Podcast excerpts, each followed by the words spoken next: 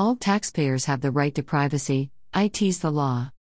One of the IRS's top priorities is protecting the privacy rights of America's taxpayers. The agency takes this so seriously that the right to privacy is one of 10 rights the Taxpayer Bill of Rights gives all taxpayers. Taxpayers have the right to expect that any IRS inquiry, audit, or enforcement action will comply with the law and be no more intrusive than necessary.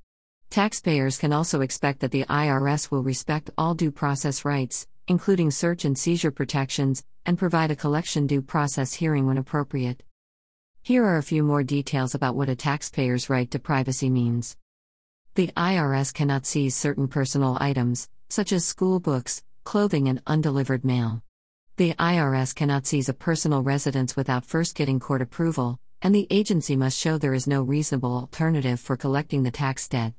Sometimes, taxpayers submit offers to settle their tax debt that relate only to how much they owe.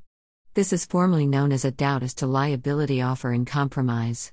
Taxpayers who make this offer do not need to submit any financial documentation. During an audit, if the IRS finds no reasonable indication that a taxpayer has no unreported income, the agency will not seek intrusive and extraneous information about the taxpayer's lifestyle.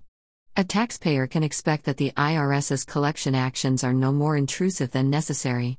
During a collection due process hearing, the Office of Appeals must balance that expectation with the IRS's proposed collection action and the overall need for efficient tax collection.